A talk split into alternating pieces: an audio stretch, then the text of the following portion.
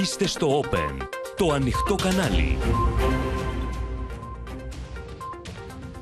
Κυρίες και κύριοι, καλησπέρα σας. Είμαι η Λίνα Δρούγκα και ελάτε να δούμε μαζί τα νέα της ημέρας στο κεντρικό δελτίο ειδήσεων που αρχίζει τώρα.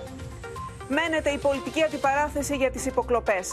Αύριο η τοποθέτηση του Πρωθυπουργού. Λάδι στη φωτιά οι αναφορές του Διευθυντή του Γραφείου Τύπου της Νέας Δημοκρατίας για τον Νίκο Ανδρουλάκη. Καύσιμα και ρεύμα βάζουν φωτιά στον πληθωρισμό. Νέα μέτρα στήριξη στο τραπέζι από τον Σεπτέμβριο. Νέες απειλές της ΕΛΙΚ, 2-24 ώρα πριν από την έξοδο του τουρκικού γεωτρύπανου. Καμία παραβίαση των κυριαρχικών δικαιωμάτων δεν θα γίνει ανεκτή, διαμηνεί η Αθήνα. Ένα βήμα πριν από το πυρηνικό ατύχημα, ο σταθμός της Ζαπορίζια στην Ουκρανία λόγω των συγκρούσεων. Κλιμακώνεται η ένταση στην Ταϊβάν, έστειλε πλοία και αεροσκάφη ως απάντηση στις στρατιωτικές ασκήσεις των Κινέζων. Μάχη με τις φλόγες για δεύτερο 24ωρο σε Άγιο Όρος και Κόνιτσα. Ψεύτικα ονόματα και διαφορετικές ηλικίες είχε δηλώσει ο δολοφόνος της 17χρονης στο Περιστέρι.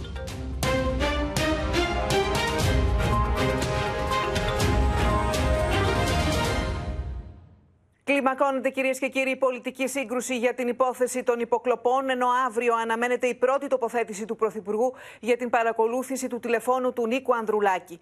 Το Μέγαρο Μαξίμου διαμηνύει ότι θα ρηχτεί άπλετο φως και θα δοθούν όλες οι απαντήσεις με θεσμικό τρόπο.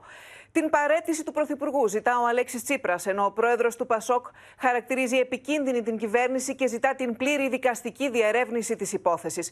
Κόμματα και κυβέρνηση έχουν πει ναι στο αίτημα του Πασόκ για σύσταση Εξεταστικής Επιτροπής, που αναμένεται να κατατεθεί άμεσα, με τη Χαριλάου Τρικούπη να ζητά να είναι παρόν και ο παρετηθής διοικητής της ΕΕΠ Παναγιώτης Κοντολέων. Την ίδια ώρα, λάδι στη φωτιά ρίχνουν οι αναφορές του Διευθυντή του Γραφείου Τύπου της Νέας Δημοκρατίας για τον Νίκο Ανδρουλάκη, προκαλώντας φοβρές αντιδράσεις. Ποιες απαντήσεις θα δώσει αύριο με την πρώτη δημόσια τοποθέτησή του Πρωθυπουργός για την παρακολούθηση του Νίκου Ανδρουλάκη από την ΑΕΠ, Κυβερνητικοί αξιωματούχοι αναφέρουν πως η παρακολούθηση γινόταν εν αγνία του Πρωθυπουργού, ο οποίος δεν δίστασε να οδηγήσει στην έξοδο το στενότερο συνεργάτη του και να καρατομήσει τον διοικητή της ΑΕΠ. Στο τέλος της ενδελεχούς διερεύνησης θα γίνει η οριστική πολιτική αποτίμηση και θα φανεί ποιος είναι πραγματικά συνεπής στους θεσμούς, ιδιαίτερα όταν έχει την ευθύνη διακυβέρνησης και υπέρμαχος της αλήθειας. Οι απαντήσεις Μητσοτάκη δεν φαίνεται πάντως πως θα σβήσουν τη φωτιά που άναψε στην πολιτική ζωή της χώρας, καθώς την οργή του Νίκο Ανδρουλάκη αλλά και της σφοδρή κριτική Τσίπρα προκάλεσαν αναφορές του Διευθυντή του Γραφείου Τύπου της Νέας Δημοκρατίας για τον πρόεδρο του Πασόκ και το περιεχόμενο των υποκλοπών. Την Πέμπτη ενημερώθηκε το Μέγαρο Μαξίμου για μια νόμιμη επισύνδεση υπογραμμίζω το νόμιμη. Γι' αυτό είμαστε οι πρώτοι που θέλουμε να βγουν όλα τα στοιχεία και θέλουμε και ο κύριος Ανδρουλάκης, επειδή πολλά από αυτά είναι ευαίσθητα και θα τα μάθει μόνο ο ίδιος, να έχει το θάρρος να τα κοινοποιήσει. Στελέχη της Νέας Δημοκρατίας σε αγαστή συνεργασία με ακροδεξιά στα γονίδια διαδίδουν συκοφαντίες αποδεικνύοντας τον πολιτικό εξογλανισμό τους. Έφτασε στο σημείο διευθυντής του γραφείου τύπου της Νέας Δημοκρατίας να αξιολογεί δημοσίως τις συνακροάσεις της ΕΕΠ σε βάρος μου. Άρα γνωρίζει το περιεχόμενο των παρακολουθήσεων. Η χώρα μας και οι θεσμοί της δεν αξίζουν αυτή την κατάντια για την οποία αποκλειστικά υπεύθυνος είναι ο κύριος Μητσοτάκης. Οι στοχευμένες διαρροές για τον Νίκο Ανδρουλάκη που βλέπουν το φως της δημοσιότητας μετά το επίσημο έναυσμα που έδωσε με δήλωσή του ο επικεφαλής του γραφείου τύπου της Νέας Δημοκρατίας επιβεβαιώνουν τους χειρότερους φόβους μας. Ότι οι αυτούργοι των παράνομων παρακολουθήσεων συνδέονται με πρακτικές μαφίας. Ο κύριος Μητσοτάκης καλά θα κάνει να κλείσει τη βάνα του οχετού πριν πνιγεί μέσα του ο ίδιος. Ο Νίκος Ανδρουλάκης απέρριψε αρχικά τη διάθεση Γεραπετρίτη να τον ενημερώσει για την παρακολούθησή του, καθώς λίγες ημέρες πριν στην Επιτροπή Θεσμών η κυβέρνηση υποστήριζε πως δεν γνωρίζει τίποτα για παρακολούθηση Ανδρουλάκη. Τώρα το Κινάλ ζητά εκ νέου συνεδρίαση της Επιτροπής Θεσμών αυτή την εβδομάδα για να λάβει απαντήσεις και από τον ΙΝ αλλά κυρίως από τον πρώην διοικητή της ΕΕΠ. Το σύνολο α, των κομμάτων του Κοινοβουλίου να λάβει γνώση για τα συμβαίνοντα, αν αλόγως με το τι θα βγει από την συζήτηση στην, ε, στην Επιτροπή, στην Εξεταστική Επιτροπή, μπορεί να ζητήσουμε και εκλογές. Θα επιτρέψει η κυβέρνηση να συνεδριάσει η Επιτροπή Θεσμών αυτή την εβδομάδα για να πάρουν απαντήσεις το Κινάλο, ΣΥΡΙΖΑ και τα άλλα κόμματα της αντιπολίτευσης για την υπόθεση των υποκλοπών. Θα δώσει ή όχι το παρόν ο Παναγιώτης Κοντολέων, που πλέον δεν είναι στο τιμόνι της ΕΕΠ, για να εξηγήσει ποιος εθνικός λόγος επέβαλε την παρακολούθηση του Προέδρου του Πασόκ εν αγνία της κυβέρνησης, όπως υποστηρίζουν οι κυβερνητικές πηγές. Το μεμπτό σε όλη την υπόθεση και το ανεπίτρεπτο είναι ότι εφόσον αυτή η επισύνδεση αφορούσε πολιτικό πρόσωπο και δι πολιτικό αρχηγό, όφιλε η ΕΕΠ να ενημερώσει τον πολιτικό της προϊστάμενο, δηλαδή το Μαξίμου. Αυτό δεν έγινε. Εχειριστήνονταν μου τον κύριο Μητσοτάκη να μην καμώνεται τώρα τι δεν γνώριζε. Ο κύριος Μητσοτάκης έστησε αυτή τη μηχανή μέσα στο Μαξίμου γιατί ήθελε, πώς λέει το τραγούδι, να τα ξέρει όλα. Όλα. Η κυβέρνηση αποδέχτηκε το αίτημα του Πασόκ για εξεταστική επιτροπή, στην οποία είπαν ναι ο ΣΥΡΙΖΑ και τα άλλα κόμματα της αντιπολίτευσης. Το σκάνδαλο των παρακολουθήσεων δεν παραγράφεται ούτε ακυρώνεται με κάποιες συγνώμες και μερικές κυβερνητικές παρετήσεις. Το ΚΚΕ συμφωνεί στη σύσταση Εξεταστικής Επιτροπής για την παρακολούθηση του τηλεφώνου του Νίκου Ανδρουλάκη. Εμείς πάμε τώρα να συναντήσουμε τη Σοφία Φασουλάκη, που έχει πληροφορίες για τα όσα θα πει αύριο ο Πρωθυπουργός Σοφία για τις τηλεφωνικές παρακολουθήσεις. Η τοποθέτηση του μάλιστα Λίνα αναμένεται να δοθεί αύριο. Ακόμα μπαίνουν οι τελευταίες πινελιέ σε αυτό το κείμενο, σε αυτή την τοποθέτηση που όπως λένε οι κυβερνητικές πηγές δεν είναι διάγγελμα, αλλά μια τοποθέτηση για να ξεκαθαριστούν τα πράγματα. Τι θέλει να ξεκαθαρίσει ο Πρωθυπουργός Λίνα; Πρώτον, ότι ο ίδιος ενημερώθηκε για την παρακολούθηση του κινητού τηλεφώνου του Νίκου Ανδρουλάκη από την ΕΕ την Πέμπτη. Αυτό αναμένεται να πει ο Πρωθυπουργός και ότι αμέσως μόλις το πληροφορήθηκε ζήτησε και έλαβε την απαραίτηση του κυρίου Παναγιώτη Κοντολέοντα στα χέρια του. Αυτό είναι το πρώτο.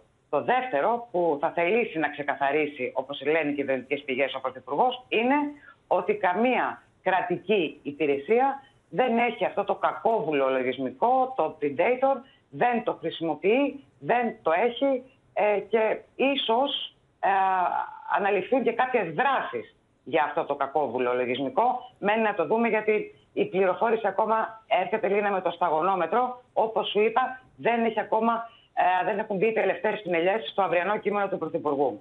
Ε, το τρίτο που αναμένεται να πει ο Πρωθυπουργός είναι ότι θα είναι ανοιχτός σε προτάσεις που θα τις ακούσουμε από την εβδομάδα που έρχεται ε, και από τα κόμματα της ε, αντιπολίτευσης για το πώς μπορεί, τι μπορεί να διορθωθεί ε, στο, πλαίσιο, στο θεσμικό πλαίσιο παρακολουθήσεων από την ΕΕ Λίνα όταν πρόκειται για δημόσια πρόσωπα. Αυτό είναι ένα άλλο σκέλος το οποίο αναμένεται να αναφερθεί ο Πρωθυπουργός και στη συνέχεια πληροφορίες λένε ότι αναμένεται να υπάρξουν και άλλες διευκρινήσεις. Ο Πρωθυπουργός αναμένεται να δώσει το περίγραμμα των, ε, της τοποθέτησής του και στη συνέχεια από την κυβέρνηση θα υπάρξουν και άλλες πληροφορίες πάνω σε αυτό το θέμα. Μάλιστα, τώρα, έχουμε το θέμα της συνεδρίασης της Επιτροπής Θεσμών και Διαφάνειας. Το ΠΑΣΟΚ ζητά η συνεδρίαση αυτή να γίνει την επόμενη εβδομάδα κιόλας. Η, η κυβέρνηση έχει στόχο να φέρει τη συνεδρίαση πριν από το άνοιγμα της Βουλής; Έχει ανοίξει ήδη αυτή η συζήτηση, Λίνα, ε, και καταλαβαίνω ότι ο χρόνος μέχρι τις 23 Αυγούστου ε, που αναμένεται να ανοίξει η Βουλή είναι πολύ ε, μακρύς. Ε, καταλαβαίνεις ότι δεν, μπορούν, δεν μπορεί κάποιος να περιμένει απαντήσεις ε, και τα κόμματα και κυρίως και το ΠΑΣΟΚ, κυρίως ο κ. Ανδρουλάκης, να περιμένει τις απαντήσεις θεσμικά, όπως λέει η κυβέρνηση, μέχρι τις 23 Αυγούστου. Καταλαβαίνω λοιπόν ότι υπάρχουν εισηγήσεις να ανοίξει ε, αυτό το θέμα νωρίτερα μέσω της σύγκλησης της Επιτροπής Θεσμών και Διαφάνειας της Βουλής, το Γοργόν και Χάριν έχει, και βέβαια κεντρικό πρόσωπο σε αυτή την σύγκληση, τη νέα σύγκληση της Επιτροπής Θεσμών και Διαφάνειας, θα είναι ο κύριος Παναγιώτης Κοντολέων. Ο οποίος θα, θα πάει στη συνεδρίαση αυτή; Τον οποίο θα ζητήσουν, όπως καταλαβαίνεις, όλα τα κόμματα. Μένει να δούμε τελικά όμως αν θα είναι αυτός ο οποίος θα δώσει τις εξηγήσεις ή ο νέος διοικητής της ΕΕΠ, ε, ο κύριος Δεμήρης. Αυτό δεν έχει ξεκαθαριστεί ακόμα, Λίνα. Λοιπόν, ένα άλλο θέμα το οποίο έχει ρίξει περαιτέρω λάδι στη φωτιά είναι η τοποθέτηση του Διευθυντή του Γραφείου Τύπου της Νέας Δημοκρατίας, του κυρίου Ρωμανού, για τον κύριο Ανδρουλάκη. Τι λέει το ρεπορτάζ; Είναι, νομίζω ότι θα περιμένουμε κάποια γραπτή απάντηση από τον ε, κύριο Ρωμανό. Ε, οι πληροφορίες λένε ότι συντάσσεται τώρα αυτή η απάντηση. Ε, με τον ε, κύριο Ρωμανό ε, να εξηγεί τι ακριβώς είπε στη ραδιοφωνική του συνέντευξη, τι εννοούσε καλώντας ε, τον ε, κύριο Ανδρουλάκη να δώσει ο ίδιος στη δημοσιότητα ε, τα στοιχεία, τους λόγους για τους οποίους παρακολουθεί το. Μένει να δούμε τι θα πει ο κύριος Ρωμανός γι' αυτό. Σε ευχαριστώ πολύ. Αναμένουμε από σένα τα νεότερα και πάμε να συναντήσουμε εμείς τον Χρήστο Τσιγουρή, κυρίες και κύριοι, που έχει το ρεπορτάζ για τις ε, νέες βολές του Πασόκ και του ΣΥΡΙΖΑ για το θέμα του Νίκου Ρουμανού. Θα συγκρατήσω μόνο κάποιες από τις εκφράσεις που έχει ε, χρησιμοποιήσει ο Νίκος Ανδρουλάκης καταρχήν, ε, Λίνα. Χιδαίε διαρροές, πολιτικός εξογλανισμό, ακροδεξιά στα γονίδια, κατάντια. Όλα αυτά τα συνδέει, τα ταυτίζει με τη Νέα Δημοκρατία δια της τοποθέτησης του κυρίου Ρωμανού το κίνημα αλλαγής και βεβαίως στοχεύει προσωπικά τον Πρωθυπουργό. Θα έλεγε κανείς ότι το χάσμα που έχει ανοιχτεί, που υπάρχει ανάμεσα στη Νέα Δημοκρατία και το κίνημα αλλαγής, μοιάζει αυτή τη στιγμή αγεφύρωτο. Πρέπει να σου πω ότι στη Χαριλάου Τρικούπη επιμένουν ότι πρέπει να δοθούν οι απαντήσεις ε, για το ποιος παρακολουθούσε τον Νίκο Ανδρουλάκη και δεν πρέπει να φύγει η προσοχή από το ποιος χρησιμοποιούσε στην Ελλάδα το παράνομο λογισμικό Predator. Θεωρούν το σημείο αυτό κομβικό. Ε, και βέβαια, όπως είπαμε, το ύφος και τις πρακτικές αυτές επιχειρούν να τις ταυτίσουν με το κυβερνητικό κόμμα, δίνοντας ευθύνες στον Πρωθυπουργό. Την ίδια ώρα τώρα ο ΣΥΡΙΖΑ, ε, είδαμε σήμερα ότι έβγαλε μια εξίσου σκληρή ανακοίνωση. Μιλάει για πρακτικές μαφίας και για οχετό, καλώντας μάλιστα τον Πρωθυπουργό να βάλει τέλος σε όλο αυτό. Ε, και τα δύο κόμματα έχουν το τελευταίο διάστημα στοχεύσει τον Πρωθυπουργό γιατί έκανε άμεσα υπαγωγή της ΕΕΠ στις δικές του αρμοδιότητες και όπως μου έλεγαν χαρακτηριστικά στελέχη του ΣΥΡΙΖΑ, μετά από 3,5 χρόνια τι νόημα θα έχει η κουβέντα, θα είναι υποκριτική η κουβέντα να αναζητηθούν τώρα τρόποι ελέγχου της ΕΕΠ όταν ο ίδιος ο κ. Μητσοτάκη φρόντισε να τοποθετήσει τον εκλεκτό του, όπως χαρακτηριστικά λένε, που μάλιστα δεν είχε τα προσόντα. Στο επόμενο διάστημα και ο ΣΥΡΙΖΑ θα επικεντρώσει την προσοχή του και την κριτική του στη χρήση του παράνομου λογισμικού Predator θα καλέσει όλα τα εμπλεκόμενα πρόσωπα που συνδέονται με την υπόθεση των υποκλοπών ή που φέρονται να συνδέονται ακριβέστερα στην Επιτροπή Θεσμών και Διαφάνειας. Θα σου έλεγα ότι ε, υπάρχει εστιασμένη κριτική και θα την ακούσουμε να ναι. διατυπώνεται τις επόμενες μέρες στο πρόσωπο του ε, παρετηθέντο κυρίου ε, Δημητριάδη, καθώς θεωρούν ότι εκεί συνδέονται το κύκλωμα της ΕΕΠ αλλά και ένα άλλο κύκλωμα που παρακολουθούσε, που στοχοποιούσε πολιτικούς αντιπάλους. Λοιπόν, αναμένοντας την τοποθέτηση του Πρωθυπουργού, τις πρωτοβουλίες που θα ανακοινώσει, όσα θα πει αύριο και βεβαίως και πότε θα συνεδριάσει η Επιτροπή Θεσμών και Διαφάνειας και αν θα παραστούν τα πρόσωπα τα οποία έχουν πρωταγωνιστήσει. Χρήστος, ευχαριστώ πολύ και εσένα. Χωρίς καμία αιτιολόγηση και με μια απλή εισαγγελική διάταξη, μπορεί να γίνει, κυρίες και κύριοι, άρση απορρίτου για λόγους εθνικής ασφαλείας, σύμφωνα με την κείμενη νομοθεσία. Νομικοί και εισαγγελείς σχολιάζουν ε, στο Open τον ιδιαίτερα υψηλό αριθμό των εισαγγελικών ετοιμάτων για παρακολουθήσεις που ξεπερνούν τις 15.000. Την ώρα που τα ερωτήματα πληθαίνουν για τον τρόπο λειτουργίας της ΕΕΠ και για το αν εκτός από τον πρόεδρο του Πασόκ, οι μυστικές υπηρεσίες της χώρας παρακολουθούσαν επιπλέον πολιτικούς, δικαστικούς, επιχειρηματίες ή δημοσιογράφους, εντύπωση προκαλεί ο μεγάλος αριθμός των εισαγγελικών διατάξεων για την άρση του απορρίτου για λόγους εθνικής ασφαλείας. Σύμφωνα με έκθεση της Αρχής Διασφάλισης του Απορρίτου των Επικοινωνιών, το 2021 εκδόθηκαν 15.475 εισαγγελικές διατάξεις για άρση απορρίτου, έναντι 13.750 το 2020 και 11.680 ετοιμάτων το 2019. Το θεωρώ υπερβολικό αριθμό. Πόσο κινδυνεύει η δική μας ασφάλεια ώστε να έχουμε την ανάγκη τόσο μεγάλου αριθμού παρακολουθήσεων εκ μέρους της ΑΕΠ. Δεν μπορώ να σας πω για βιομηχανία παρακολουθήσεων. Εγείρεται ζήτημα μείζων και νομικό αλλά και πολιτικό όταν πληροφορείται κανείς την ε, επισύνδεση του τηλεφώνου αρχηγού κόμματος, καθώς εκεί αναφύονται ζητήματα πολιτιακής τάξης, όταν για την προστασία της εθνικής ασφάλειας θα πρέπει να παρακολουθείτε το τηλέφωνο ενδυνάμει υποψηφίου πολιτιακού άρχοντα. Πώς είναι δυνατόν να συνιστά απειλή της εθνικής ασφάλειας ένα τέτοιο πρόσωπο; Ανησυχία εκφράζεται για το γεγονός ότι για την άρση απορρίτου η αρμόδια εισαγγελική αρχή λαμβάνει την απόφαση χωρίς να υποχρεούται να τη δικαιολογήσει. Πρακτικά, μια άρση του απορρίτου για λόγους εθνικής ασφαλείας μπορεί να γίνει χωρίς καμία αιτιολόγηση με μια απλή εισαγγελική διάταξη που αποστέλλεται στην ΑΔΑΕ και η οποία δεν χρειάζεται να αναφέρει καν το όνομα του στόχου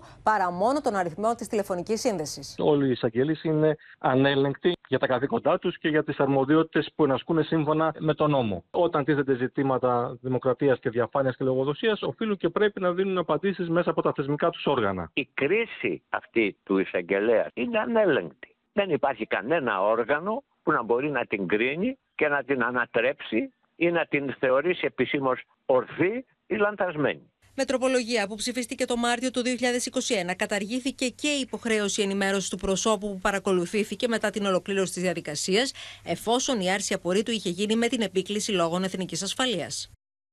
Αλλάζουμε θέμα σε επίπεδα ρεκόρ, κυρίες και κύριοι. Αναμένεται να παραμείνει ο πληθωρισμός Ιουλίου που θα ανακοινωθεί αύριο από την Ελστάτ. Οι τιμές σε τρόφιμα και καύσιμα και ηλεκτρισμό συνέχισαν την ανωδική τους πορεία όλο τον προηγούμενο μήνα, εγκλωβίζοντας τα νοικοκυριά σε ένα σπιράλ ακρίβειας. Την ίδια ώρα, ο Οργανισμός Ηνωμένων Εθνών καταγράφει για πρώτη φορά αποκλιμάκωση στις διεθνείς τιμές βασικών αγαθών. Είναι αισθητή. Εγώ σα λέω είμαι ένα άτομο και αμέσως κατάλαβα τη διαφορά. Την ώρα που τα νοικοκυριά βρίσκονται αντιμέτωπα με ένα ατέλειωτο τσουνάμι ακρίβεια, ο πληθωρισμός του Ιουλίου αναμένεται να ανακοινωθεί πάνω από το 12%, λίγο υψηλότερος από το 12,1% του προηγούμενου μήνα. Το κόστος σε ενέργεια και τρόφιμα, όπως καταγράφεται, παρέμεινε και τον Ιούλιο υψηλό για επιχειρήσεις και νοικοκυριά. Τουλάχιστον ένα πενιντάρικο την εβδομάδα το σούπερ μάρκετ παραπάνω. Η βενζίνη είναι και αυτή ένα σαραντάρι παραπάνω κάθε γέμισμα και ο ηλεκτρισμός. Είναι πάνω τουλάχιστον 80%. Η μέση τιμή της αμόλυβδης τον Ιούλιο του 2021 ήταν στο 1 ευρώ και 67 λεπτά. Φέτος, τον ίδιο μήνα, η μέση τιμή πανελλαδικά ξεπέρασε κάθε ρεκόρ, φτάνοντας στα 2 ευρώ και 28 λεπτά το λίτρο. Παρουσίασε αύξηση δηλαδή 35%. Τις τελευταίες ημέρες πάντως οι τιμές των καυσίμων πέφτουν, κάτι που εκτιμάται από τους πρατηριούχους πως θα συνεχιστεί μέχρι και το τέλος της εβδομάδας. Το θέμα είναι ε, με τι το συγκρίνεις. Το συγκρίνεις με πριν από μια εβδομάδα ή με, με τις περσινές τιμές. Υπάρχουν μειώσεις στο τελευταίο 20 ημερό στην αμόλυβδη βενζίνη αλλά και στο πετρέλαιο κίνησης. Ελπίζουμε ότι και την επόμενη εβδομάδα θα έχουμε αυτές τις μειώσεις. Ο πληθωρισμός Ιουλίου πιέζεται προς τα πάνω και από τις τιμές στην ηλεκτρική ενέργεια. Πέρσι η τιμή της Μεγαβατόρας ήταν στα 96 ευρώ και 60 λεπτά, φέτος στα 350 ευρώ, με την αύξηση να ξεπερνά το 260%. Την αποκλιμάκωση των τιμών στην Ελλάδα και αλλού δεν βοηθά πάντως η απόφαση του ΟΠΕΚ να μειώσει ουσιαστικά την παραγωγή πετρελαίου για το Σεπτέμβριο. Είναι προφανές ότι ο συνδυασμός υψηλών τιμών και λήψεων στην ενέργεια περιορίζει την ανάπτυξη και εμποδίζει την αποκλιμάκωση του πληθωρισμού όχι μόνο για την Ευρώπη αλλά και για τον κόσμο όλο. Την ίδια ώρα, ο Οργανισμός Ηνωμένων Εθνών ανακοίνωσε για πρώτη φορά εδώ και μήνες μείωση του δίκτυου τιμών σε βασικές κατηγορίες τροφίμων όπως είναι τα γαλακτοκομικά, τα δημητριακά, τα σπορέλαια και η ζάχαρη. Πάντως, αυτές οι μειώσεις, εφόσον παραμείνουν, δεν αναμένεται να επηρεάσουν τις τιμές των προϊόντων στην ελληνική αγορά πριν από τον Οκτώβριο. Την ίδια ώρα έχουμε καμπάνα του Υπουργείου Ανάπτυξης, κυρίες και κύριοι, σε επιχειρήσεις για ισχροκέρδεια. Ο Βασίλης Πανός έχει το ρεπορτάζ. Βασίλη. Κάποιοι φαίνεται ότι δεν βάζουν μυαλό, συνεχίζουν, αυτό το, το, το, συνεχίζουν να ισχροκερδούν σε βάρος των καταναλωτών. Άλλα τέσσερα πρατήρια καυσίμων λοιπόν εντοπίστηκαν από τη διυπηρεσιακή μονάδα ελέγχου της αγοράς σε περιοχές όπως είναι μάλιστα η Ρόδος, η Νάξος, το Ναύπλιο και η Σπάρτη, καθαρά τουριστικές περιοχές. 5.000 ευρώ πρόστιμο για κάθε πρατήριο καυσίμων, γιατί εντοπίστηκαν να εσχροκερδούν. Δηλαδή, τι, να έχουν μεγαλύτερο περιθώριο κέρδους από αυτό που προβλέπεται σύμφωνα με τη διάταξη του, του περασμένου Σεπτεμβρίου. Σε, στο ίδιο μήκος κύματος και μια εταιρεία εμπορίας κρεάτων, η οποία έφαγε πρόστιμο συγκεκριμένα 11.640 ευρώ. Γιατί; γιατί την περίοδο του Πάσχα εσχροκέρδισε σε βάρος των καταναλωτών, ανεβάζοντας σημαντικά τις τιμές κιλού στο καρτσίκι συγκεκριμένα. Και είναι μεγάλος ο αγώνας για την πάταξη αυτή. Σε ευχαριστώ πολύ, Βασίλη. Την ίδια ώρα κλειδώνει κυρίες και κύριοι το νέο πακέτο μέτρων που θα ανακοινώσει ο Πρωθυπουργός στη ΔΕΘ για την αντιμετώπιση της ακρίβειας. Το Οικονομικό Επιτελείο περιμένει να κάνει ταμείο από τον φετινό τουρισμό αλλά και τα φορολογικά έσοδα. Γι' αυτό και ο Υπουργός Οικονομικών Χρήστος Ταϊκούρας τόνισε πως ξεκάθαρη εικόνα θα υπάρχει τον Σεπτέμβριο. Οι πληροφορίες πάντως αναφέρουν πως στον φάκελο του Υπουργού Οικονομικών βρίσκονται τουλάχιστον 5 μέτρα, ενώ το πακέτο στήριξης μπορεί να ξεπερνά ακόμα και τα 2 δισεκατομμύρια ευρώ σβήνουν και γράφουν στο οικονομικό επιτελείο το νέο πακέτο στήριξης που αναμένεται να ανακοινώσει ο Πρωθυπουργός στη Διεθνή Έκθεση της Θεσσαλονίκης. Στην κυβέρνηση περιμένουν να κάνουν το πρώτο ταμείο των φετινών τουριστικών εσόδων, ενώ τις επόμενες εβδομάδες θα κατατεθεί και συμπληρωματικός προπολογισμός. Τον Σεπτέμβριο θα είμαστε σε θέση να έχουμε καλύτερη εικόνα του νέου δημοσιονομικού χώρου. Στη Διεθνή Έκθεση Θεσσαλονίκης, ο Πρωθυπουργός θα ανακοινώσει πώς θα διατεθεί ο χώρος αυτός για την περαιτέρω στήριξη των πολιτών. Στον φάκελο του Υπουργού Οικονομικών βρίσκονται πολλά σενάρια για το ποια μέτρα θα μπουν τελικά στο νέο πακέτο στήριξης. Ψηλά στην ατζέντα βρίσκεται ένα Fuel Pass 3, η διάθεση επιπλέον κονδυλίων για την αντιμετώπιση των αυξημένων τιμών στο ρεύμα, αλλά και η αύξηση του επιδόματος θέρμανσης. Με αστερίσκο παραμένει ακόμα μια νέα επιταγή ακρίβειας, ενώ ο Πρωθυπουργός αναμένεται να ανακοινώσει την κατάργηση της εισφοράς αλληλεγγύης για όλους, δηλαδή και για δημόσιο και συνταξιούχους. Στο επίκεντρο αναμένεται να βρεθούν και οι συνταξιούχοι, με την αύξηση των δόσεων για χρέη στον ΕΦΚΑ από 12 σε 24.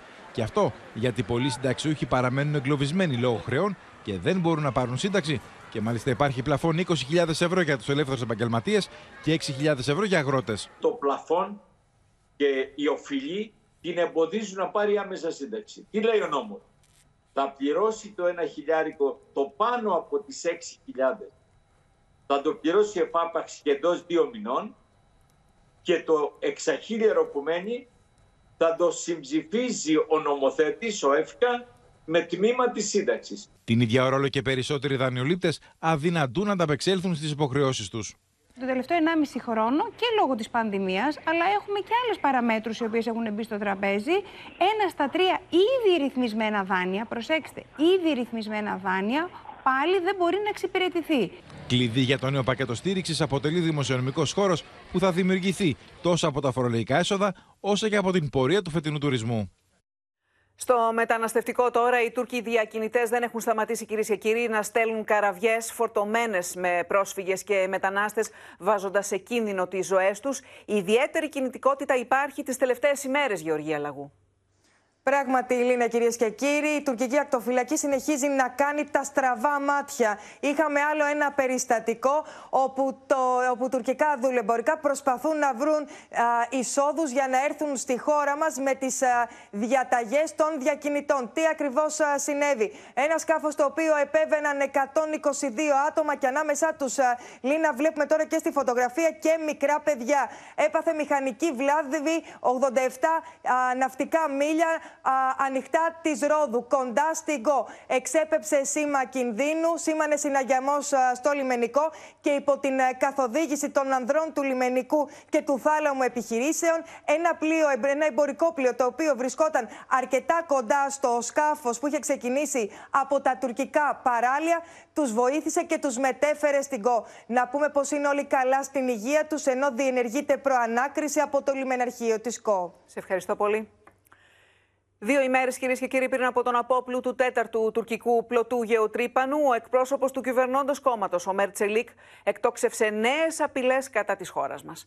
Την ίδια ώρα, το Αμπτουλ Χαμίντ Χαν ζεσταίνει τις μηχανές του στον κόλπο της Μερσίνας, με τον Τούρκο Υπουργό Ενέργειας να δηλώνει πλήρη ετοιμότητα. Η Αθήνα διαμηνύει ότι οποιαδήποτε αμφισβήτηση των κυριαρχικών μας δικαιωμάτων δεν θα είναι ανεκτή. Σε ένα νέο προκλητικό παραλήρημα, ο εκπρόσωπος του κυβερνώντος κόμματος, ο Μέρτσελικ, δύο 24 ώρα πριν την έξοδο του τέταρτου πλωτού γεωτρύπανου, επιτέθηκε με σφοδρότητα στην Ελλάδα. Η Αθήνα διαμηνύει ότι δεν θα ανεχτεί καμία αμφισβήτηση των κυριαρχικών της δικαιωμάτων. Ό,τι και να κάνει το κακομαθημένο παιδί της Δύσης, η Ελλάδα, ό,τι και να πει κανείς, οι τουρκικές ένοπλες δυνάμεις, το τουρκικό ναυτικό, θα δείξει και θα συνεχίσει να δείχνει πόσο δίκιο έχουμε στην προστασία των δικαιωμάτων μας και των συμφερόντων μας, προστατεύοντας αυτά τα γεωτρύπανα. Εντός των επόμενων ωρών δεν αποκλείεται να εκδοθεί και η τουρκική ναύτεξ που θα καθορίζει την περιοχή στην οποία θα κινηθεί το γεωτρύπανο, χωρίς κανείς να μπορεί να αποκλείει ότι όταν οι Τούρκοι μιλούν για Μεσόγειο μπορεί να εννοούν και περιοχή κοντά στο Καστελόριζο. Σύμφωνα με, το, με τους Τούρκους αλλά και, και κάποιους Έλληνες το Καστελόριζο ανήκει στη Μεσόγειο, δεν ανήκει στο Αιγαίο. Άρα λοιπόν εμείς δεν κηρύσουμε το Καστελόριζο έχει ε, και ΑΟΣ και υφαλοκρηπίδα ε, γεωγραφικά είναι εκτός της γραμμής η οποία ορίζει το Αιγαίο Πέλαγος και οι Τούρκοι κατ' επανάληψη δηλώνουν ότι για μας δεν υφίσταται κάτι στελόριζο. Αθήνα και Λευκοσία παρακολουθούν όλες τις τουρκικές κινήσεις στο πεδίο ενώ υπάρχει σχέδιο από το ΓΕΘΑ για την άμεση αντίδραση των ελληνικών ενόπλων δυνάμεων εφόσον χρειαστεί. Όταν λένε Μεσόγειο, για τους Τούρκους η πιο εύκολη περιοχή είναι η περιοχή μεταξύ των τουρκικών ακτών και της Κύπρου, δηλαδή της Βόρειας Κύπρου. Οι γεωτρήσεις μεταξύ των τουρκικών ακτών και των κατεχομένων είναι το καλό σενάριο. Όμως στο τραπέζι υπάρχουν και άλλα σενάρια, όπως το γεωτρύπανο να κατευθυνθεί στο οικόπεδο 6 της Κυπριακής ΑΟΣ ή να ακολουθήσει την πορεία του Orots Race μεταξύ Ρόδου Καστελόριζου ή στην περιοχή του παράνομου τουρκολιβικού μνημονίου μεταξύ Καρπάθου και Κρήτης. Περνάμε στο μέτωπο των πυρκαγιών. Έχουμε φωτιά σε εξέλιξη στη Λευκή Μικέρκυρε, κυρίες και κύριοι. Ο Νίκος Γιαπρακάς μαζί μας με όλα τα τελευταία νέα. Νίκο. Καλησπέρα, Λίνα. Πρόκειται για μια φωτιά η οποία έχει ανισχύσει ιδιαίτερα τις ε, πυροσβεστικές δυνάμεις και τους κατοίκους εκεί στην ε, Λευκήμη της ε, Κέρκυρα, στην νότια Κέρκυρα, καθώς οι φλόγες ξεπίδησαν σε έναν ελαιόν, ο οποίος βρίσκεται ακριβώς δίπλα από οικισμό.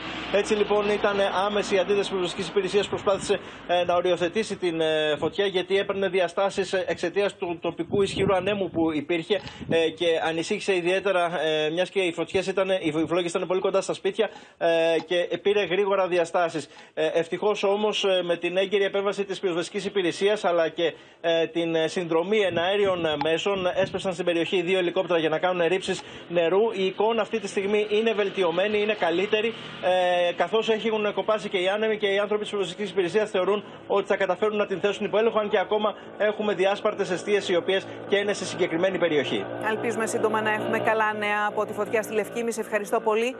Πολύ ωρη μάχη με τις φλόγες δίνουν από χθες, κυρίες και κύριοι, πυροσβεστικές δυνάμεις σε πήγε και εναέριες για να περιορίσουν τις πυρκαγιές που ξέσπασαν σε δασικές εκτάσεις στο Άγιο Όρος και σε δύσβατη περιοχή στην Κόνιτσα Ιωαννίνων. Μεγάλο ρόλο παίζουν οι ρήψεις νερού από αεροσκάφη και ελικόπτερα που μαζί με τις δυνάμεις από εδάφους κατάφεραν να οριοθετήσουν τις δύο φωτιές. Έρχεται μέσα στην καπνό, μέσα στο καπνό είναι. Να ρίχνει. Με υπεράνθρωπες προσπάθειες, οι πιλότοι των αέριων μέσων δίνουν μάχη με τις φλόγες και τους καπνούς στο Άγιο Όρος. Από χθες το μεσημέρι, 7 αεροσκάφη και 4 ελικόπτερα έκαναν διαρκώς ρήψεις για να μπορέσουν να περιορίσουν το μέτωπο της πυρκαγιάς. Η φωτιά ξεκίνησε από ελαιόνα πάνω από τον αρσανά της μονής Κωνσταμονίτου και γρήγορα επεκτάθηκε σε δασική έκταση προς τη μονή Δοχιαρίου. Οι επίγειες δυνάμεις ενισχύονταν διαρκώς με πυροσβέστες και οχήματα που έφταναν στο Άγιο Όρος με έκτακτα δρομολόγια από Ουρανούπολη και Τρυπητή. Συνολικά επιχειρούν 115 πυροσβέστες, 5 πεζοπόρα τμήματα, 36 οχήματα της πυροσβεστικής και υδροφόρες της τοπικής αυτοδιοίκησης. Μετά από πολλή ωριμάχη, κατάφεραν να οριοθετήσουν την πυρκαγιά χωρίς να κινδυνεύσουν μονές και εγκαταστάσεις. Ευτυχώς δεν φυσάει πολύ. Σήμερα επιχειρούν δύο ελικόπτερα. Αισιοδοξούμε ότι σύντομα θα τεθεί υπό πλήρη έλεγχο. Οι εικόνες μέσα από το πιλωτήριο του ελικοπτέρου κόβουν την ανάσα. Ο χειριστής πετά πάνω από τους καπνούς και τις φλόγες και κάνει στοχευμένες ρήψεις στις αιστείες της φωτιάς σε δύσβατη δασική περιοχή πάνω από τον Αμάραντο Κόνιτσας, κοντά στα ελληνοαλβανικά σύνορα. Υπάρχουν τρία ελικόπτερα, δεν κάνω λάθος. Το ένα είναι το Ericsson, είναι πολύ πιο στοχευμένο στο πώς ρίχνει το νερό. Πρόκειται για μια δύσβατη, πολύ δύσκολη περιοχή που δεν είναι εύκολο τα πεζοπόρα τμήματα να επεμβούν και άρα υποχρεωτικά η πυρόσβεση γίνεται από τα ελικόπτερα. Οι πυροσβέστες δυσκολεύονται να προσεγγίσουν από εδάφους γιατί εκτός από τη μορφολογία του, στην περιοχή υπάρχουν αρκοπέδια και βλήματα από τον εμφύλιο. Ναι, και έγιναν μεγάλες μάχες του εμφυλίου σε αυτές τις περιοχές. Σίγουρα υπάρχουν και βλήματα, νάρκε κτλ. Και σε αυτή την περίπτωση, η μεγάλη κινητοποίηση εναέριων και επίγειων δυνάμεων φαίνεται πως βοήθησε να περιοριστεί η πυρκαγιά και η εικόνα της να παρουσιάζεται σαφώς βελτιωμένη. Εξέλιξη της τελευταίας στιγμής και έχουμε απάντηση, κυρίες και κύριοι, του Διευθυντή του Γραφείου Τύπου της Νέας Δημοκρατίας. Η Σοφία Φασουλάκη είναι μαζί μας. Σοφία ο οποίος μιλά για κοπτοραπτική και για διαστρέβλωση της πραγματικότητας. Τι λέει με ανακοίνωση το κύριος Ρωμανός, ότι η άθλια συντονισμένη προσπάθεια διαστρέβλωσης όσων είπα με πάνω από 30 ώρες καθυστέρηση είναι ενδεικτική του ποιος θέλει να σύρει τον πολιτικό διάλογο για ένα σημαντικό ζήτημα στο Βούρκο. Ουδέποτε μίλησα για προσωπικά δεδομένα, παρότι στην fake απομαγνητοφώνηση που έστρωσε το έδαφος με συγχωρείτε για την συντονισμένη επίθεση εναντίον μου υπήρχαν. Ουδέποτε υπονόησα ότι γνωρίζω οτιδήποτε παραπάνω για την υπόθεση. Φυσικά επιφυλάσσομαι παντός νομίμου δικαιώματός μου απέναντι σε όλους όσους διαστρέβλωσαν, ενορχίστρωσαν και αναπαρήγαγαν τα fake news και την άθλια επίθεση εναντίον μου. Ο κύριος Ρωμανός μιλά λοιπόν για μια κοπτοραπτική, μιλά για μια συνέντευξη που έδωσε η οποία όμως ε, δεν μεταδόθηκε στο, στο, εις ολόκληρο, στο όλο της, αλλά μόνο κάποια κομμάτια, με αποτέλεσμα να, υπάρχει, να βγει προς τα έξω αυτό το αποτέλεσμα το οποίο ε, διαβάσαμε όλοι. Και είπε ότι ο ίδιος δεν έχει πει αυτά τα οποία στην απομαγνητοφώνηση όπως την κυκλοφόρηση φέρεται να είπε, ναι. Δεν μίλησε ποτέ για προσωπικά δεδομένα, λέει ο κύριος Ρωμανός. Μίλησε μόνο για την νόμιμη, όπως λέει χαρακτηριστικά, νόμιμη συνακρόαση για την νόμιμη παρακολούθηση από την ΕΕΠ. Χαρακτηριστικά του εισαγγελέα ε, και από εκεί και πέρα είπε ότι ο μόνο ο οποίος θα μπορούσε να μιλήσει για αυτά είναι ο κ. Ανδρουλάκης και κανένας άλλος. Σοφία, να σε ευχαριστήσω πολύ. Οι φιλοξενούμενοι κυρίες και κύριοι του γυροκομείου Μπαλουκλή τη Κωνσταντινούπολης ξεκίνησαν να επιστρέφουν σταδιακά λίγα 24 ώρα μετά την καταστροφική ζημιά που προξένησε μεγάλες υλικέ ζημιές στο κτηριακό συγκρότημα. Την ίδια στιγμή, οι εργασίες για την αποκατάσταση του νοσοκομείου ξεκίνησαν, ενώ μήνυμα αισιοδοξίας για την επαναλειτουργία του Ιδρύματος έστειλε και ο Οικουμενικός Πατριάρχης Βαρθολομαίο κατά την επίσκεψή του στον Παλουκλή. Εικόνες απόλυτης καταστροφής. Ο δεύτερος όροφος του νοσοκομείου Μπαλουκλή, λίγα 24 ώρα μετά την καταστροφική πυρκαγιά, θυμίζει βομβαρδισμένο τοπίο. Οι θάλαμοι των ασθενών και των φιλοξενούμενων του γεροκομείου που βρίσκονται στο επάνω πάτωμα έχουν καταστραφεί ολοσχερό. Στο πάτωμα αναμνηστικά και φωτογραφίες μιας ολόκληρης ζωής που έχουν γίνει στάχτη. Σύμφωνα με το διευθυντή του Μπαλουκλή, τρεις ημέρες μετά τη φωτιά, οι πρώτοι φιλοξενούμενοι έχουν ξεκινήσει να επιστρέφουν στο κτίριο που έχουν πλέον ονομάσει σπίτι τους. Το κυριότερο είναι που ορισμένοι από τους γεροκομμένους μας έχουν επιστρέψει. Τους έχουμε πάρει ξανά στο νοσοκομείο μας, 20-30 άτομα έχουν επιστρέψει ξανά στο νοσοκομείο, όχι βέβαια εκεί που έχει καεί το κτίριο, κάπου αλλού. Το νοσοκομείο Μπαλουκλή επισκέφθηκε και ο Οικουμενικός Πατριάρχης Βαρθολομαίο, εκφράζοντας τη λύπη του για το συμβάν, ενώ τόνισε την θέλησή του να ξαναφτιαχθεί το νοσοκομείο όσο το δυνατόν γρηγορότερα. Όλοι μαζί, ενωμένοι σαν μια γροθιά, θα καταφέρουμε σε σύντομο χρονικό διάστημα να ανοικοδομήσουμε το γυροκομείο μας και να το θέσουμε και πάλι σε λειτουργία. Την ίδια στιγμή, οι εργασίες για την αποκατάσταση του νοσοκομείου συνεχίζονται. Στόχος η άμεση επαναλειτουργία του ιστορικού ιδρύματος. Biz de Zeytinburnu Belediyesi olarak bütün kadrolarımızla buradayız. An beyan takip ediyoruz. Ee, teknik arkadaşlarımızın yaptığı incelemeden elde edilen sonuç şu duvarlar taşıyıcı unsurlarda herhangi bir zarar yok. Çatı yanmış durumda. Tabii bu yanması ve su dolayısıyla zaten 3 kattan müteşekkil bir binadan bahsediyoruz. Η στέγη και το δεύτερο το πάτωμα έχει καταστραφεί. Η είσοδος μονάχα και το πρώτο πάτωμα που μπόρεσα και μπήκα χθες και το είδα είναι σε καλή κατάσταση. Το Μπαλουκλή είναι ένα από τα τρία νοσοκομεία της ελληνικής κοινότητας στην Κωνσταντινούπολη και λειτουργεί για περισσότερα από 130 χρόνια. Τώρα όλοι εύχονται σύντομα αυτό να είναι σε θέση να συνεχίσει τη μακραίωνη κοινωνική προσφορά του. Ναι, στην επιστροφή των γλυπτών του Παρθενώνα, λένε οι Βρετανοί, όπως δείχνει νεότερη δημοσκόπηση. Θα μας ενημερώσει η Ματίνα Παπαδέα. Πληθαίνουν, Λίνα, οι φωνές στη Βρετανία που τάσσονται υπέρ της επιστροφής των γλυπτών του Παρθενώνα στην, ε, στην Ελλάδα. Σε δημοσκόπηση της Sunday Times, στην οποία συμμετείχαν πάνω από 11.000 άτομα, το 78% των αναγνωστών απάντησε θετικά στο επίμαχο ερώτημα και μόλις το 22% είχε αντίθετη άποψη. Πρόκειται για μια θετική εξέλιξη που έρχεται να ενισχύσει το πάγιο αίτημα της Ελλάδας για επανασύνδεση των γλυπτών. Αίτημα που πρέπει να πούμε ότι τους τελευταίους μήνες ε, δείχνει να αποκτά πρωτοφανή δυναμική, γεγονός το οποίο αποτυπώνεται και σε πληθώρα, μεταξύ άλλων σε πληθώρα βρετανικών δημοσιευμάτων. Είναι χαρακτηριστική ίσως η ιστορική μεταστροφή της εφημερίδας ε, Times, η οποία μετά από 50 και πλέον χρόνια σύμπλευσης με τη Βρετανική κυβέρνηση και το Βρετανικό Μουσείο άλλαξε στάση στο συγκεκριμένο ζήτημα, γράφοντας τα γλυπτά ανήκουν στην Αθήνα και πρέπει τώρα να επιστραφούν. Έχουν πολλά όμως να γίνουν ακόμα. Σε ευχαριστώ πολύ. Μακάρι να το δούμε βέβαια στο μέλλον. Στο μέτωπο της Ουκρανίας εντείνεται η ανησυχία, κυρίες και κύριοι, μετά τον βομβαρδισμό του πυρηνικού εργοστασίου στη Ζαπορίζια. Ο διευθυντής της Διεθνούς Υπηρεσίας Ατομικής Ενέργειας έκανε έκκληση να σταματήσουν οι εχθροπραξίες γύρω από τον μεγαλύτερο πυρηνικό σταθμό της Ευρώπης, προειδοποιώντας ότι ο κίνδυνος πυρηνικής καταστροφής είναι υπαρκτός. Χθες οι εγκαταστάσεις δέχτηκαν νέα επίθεση, με το Κίεβο και τη Μόσχα να αλληλοκατηγορούνται. Την ίδια ώρα συνεχίζονται με σφοδρότητα οι μάχες στα νότια και τα ανατολικά της Ουκρανίας. Ο κίνδυνος πυρηνικής καταστροφής είναι υπαρκτός μετά την επίθεση στον πυρηνικό σταθμό στη Ζαπορίζια.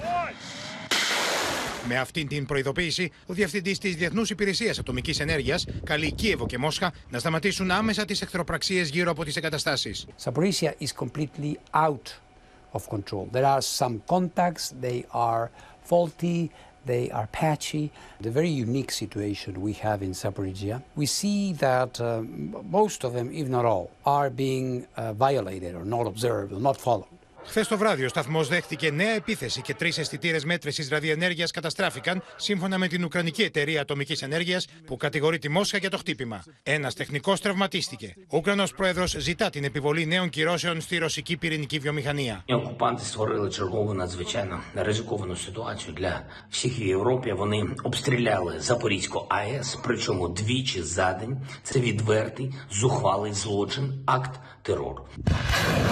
Το Υπουργείο Άμυνα τη Ρωσία τονίζει ότι στόχο των ρωσικών δυνάμεων είναι αμερικανικά όπλα που χρησιμοποιούν οι Ουκρανοί. В ходе контрбатарейной борьбы уничтожен украинский взвод реактивных систем залпового огня «Альха» и американский «Хаймерс». в районе населенного пункта Пятигорска Харьковской области. Также подавлены. особливо артилерії. Хімарс, три сімки. Ну це на сьогоднішній день урівняло шанси. Раніше На на вони відповідали 50 пострілів. 50. На. Την ίδια ώρα η συμφωνία για τα σιτηρά ανάμεσα σε Ουκρανία και Ρωσία τηρείται μέχρι στιγμής. Ακόμη τέσσερα πλοία φορτωμένα με 170.000 τόνους αγροτικών προϊόντων αναχώρησαν το πρωί από ουκρανικά λιμάνια με προορισμό την Τουρκία, την Ιταλία και την Κίνα. Είναι επικίνδυνα τα πράγματα στην Ζαπορίζια και Θανάση Αυγερινέ. Οι Ρώσοι κάνουν λόγο για παράλογους ισχυρισμούς των Ουκρανών. Καλησπέρα από τη Μόσχα που επιμένει στις καταγγελίες της ότι τα συνεχιζόμενα χτυπήματα κατά της πόλης Ενεργοντάρ και του πυρηνικού σταθμού στο Ζαπαρόζιε προέρχονται φυσικά από το ουκρανικό πυροβολικό ε, και μάλιστα η Ρωσία καλεί τη διεθνή κοινότητα και τους αρμόδιους διεθνείς οργανισμούς να συνειδητοποιήσουν τη σοβαρότητα της κατάστασης και να πάρουν ξεκάθαρη θέση για την επικίνδυνη τακτική που έχει επιλέξει ο Ουκρανικός στρατός ε, προχωρώντας σε προβοκατόρικα όπως χαρακτηρίζονται χτυπήματα εναντίον του πυρηνικού σταθμού. Το Ρωσικό Υπουργείο Άμυνας απορρίπτει ως ανυπόστατους και παρανοϊκούς τους ισχυρισμούς της Ουκρανικής προπαγανδιστικής μηχανής, όπως αναφέρει ότι οι ρωσικές στρατιωτικές δυνάμεις που ελέγχουν από το Μάρτιο τον πυρηνικό σταθμό είναι που πραγματοποιούν τα χτυπήματα. Μάλιστα, οι Ρώσοι στρατιωτικοί κατηγορούν για κολυσιεργία τον Οργανισμό Ηνωμένων Εθνών, λέγοντας ότι δεν διευκολύνει την, ε, την προώθηση των επιθεωρητών του Διεθνούς Οργανισμού Ατομικής Ενέργειας ώστε να φτάσουν στην περιοχή και να ελέγξουν ό,τι θέλουν στο σταθμό. Η Μόσχα επιμένει ότι είναι ανοιχτή για κάθε είδους επιθεώρηση και έλεγχο από τη Διεθνή Επιτροπή Ατομικής Ενέργειας και ότι το μόνο πραγματικό πρόβλημα που δημιουργείται για την ασφάλεια του σταθμού είναι από τις ουκρανικές επιθέσεις που έχουν προκαλέσει μερική διακοπή της παροχής ηλεκτρικού ρεύματος στο σταθμό το, τα τελευταία 24 ώρα. Το Ρωσικό Υπουργείο Εξωτερικών δήλωσε με τον πιο επίμονο και κατηγορηματικό τρόπο ότι η κατάσταση είναι πραγματικά επικίνδυνη και ότι από την ανευθυνότητα του Κιέβου δημιουργούνται συνθήκες ατυχήματος σαν εκείνου του Τσερνόμπιλ. Επομένως, είναι προς το συμφέρον της Ευρώπης και του κόσμου ολόκληρου να σχηματίσει πραγματική εικόνα για το τι συμβαίνει.